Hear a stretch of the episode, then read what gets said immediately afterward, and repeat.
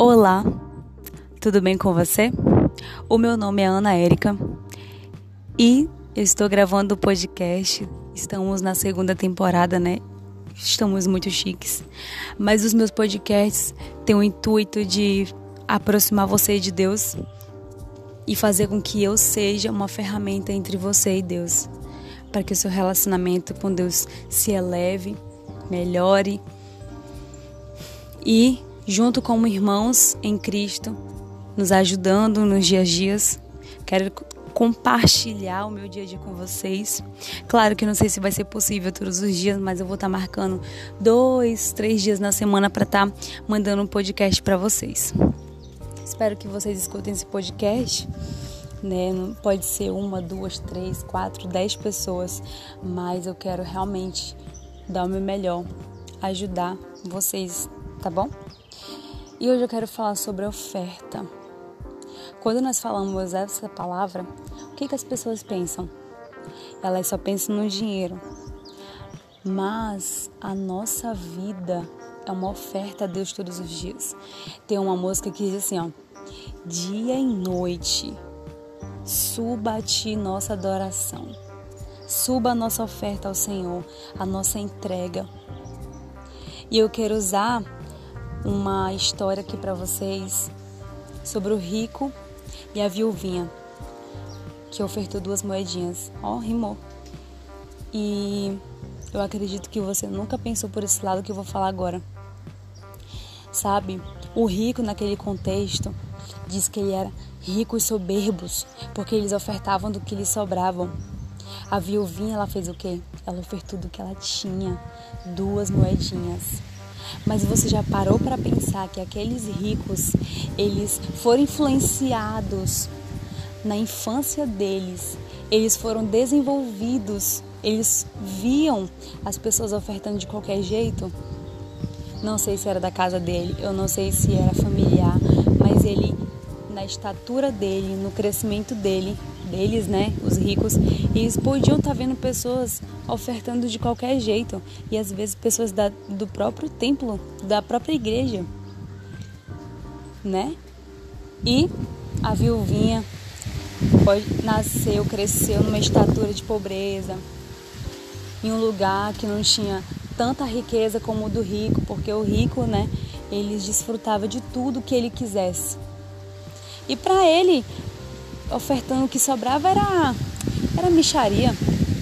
Mas para a viuvinha, eu acredito que ela via pessoas sedentas por Deus, mas que não tinha nenhum dinheiro no bolso, que não desfrutava dos prazeres desse mundo. A, a viuvinha entendeu que o que mais importa é a nossa vida, é como vamos entregar algo a Deus é se de fato a gente vai entregar a nossa oferta, a nossa vida a Deus com toda a nossa força. Porque tem pessoas que ofertam 100 reais amostrando para o pessoal ficar se amostrando. Mas a oferta que o Senhor se agrada é aquela oferta que você se doa, é aquela oferta que você se entrega e fala: Deus, eu não quero mais viver eu, mas sim o Senhor viver em mim. E a partir do momento quando você escolhe viver assim, cara, Deus é poderoso. Então, antes da gente julgar o rico, antes da gente falar que eles são soberbos, nós precisamos analisar o que de fato aconteceu na infância deles, porque eles foram influenciados e eles poderiam estar reproduzindo ações de pessoas que ele viu no decorrer do, do, do ano dele, da vida deles. Então, essa historinha, que é tão simples, mas tem um significado muito grande nas nossas vidas. Porque o dinheiro que nós ofertamos não vai para Deus, vai para a igreja, para a gente fazer o quê? Para a gente ir para as comunidades, para a gente falar do amor dele. Mas é o seu coração que Deus está se importando nesse momento. Você pode não ter nem dois reais para ofertar, mas se você tem um coração puro, um coração cheio, cara, isso faz a diferença.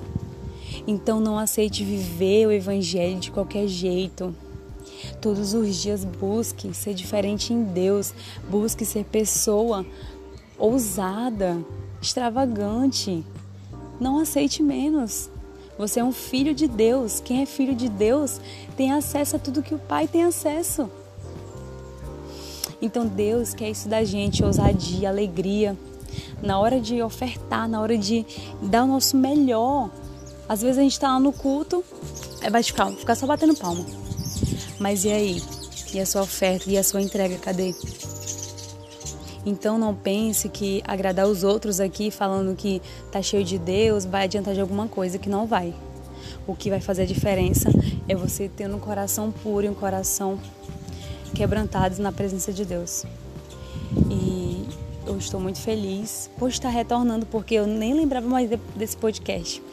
Mas eu desejo uma excelente semana para vocês. Que Deus abençoe. Beijo.